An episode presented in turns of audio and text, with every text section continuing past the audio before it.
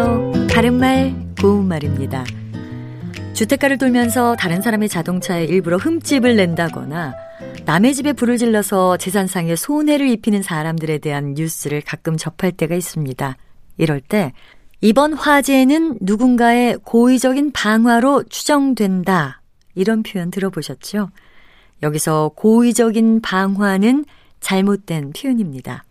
방화는 일부러 불을 지르는 것을 가리키기 때문에 그 행위 자체에 이미 고의성이 들어가 있습니다.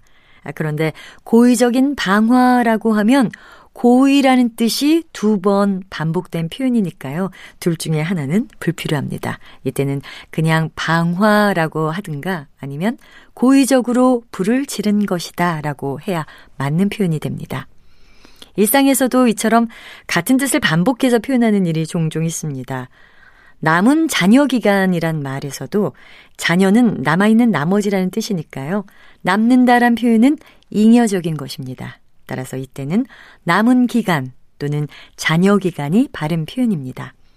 또 10년 전 사고로 반 이상이나 함몰됐던 건물이 다시 재건됐다란 예문에서도 재건되다는 다시 일으켜 세워지다를 뜻하는 단어니까요.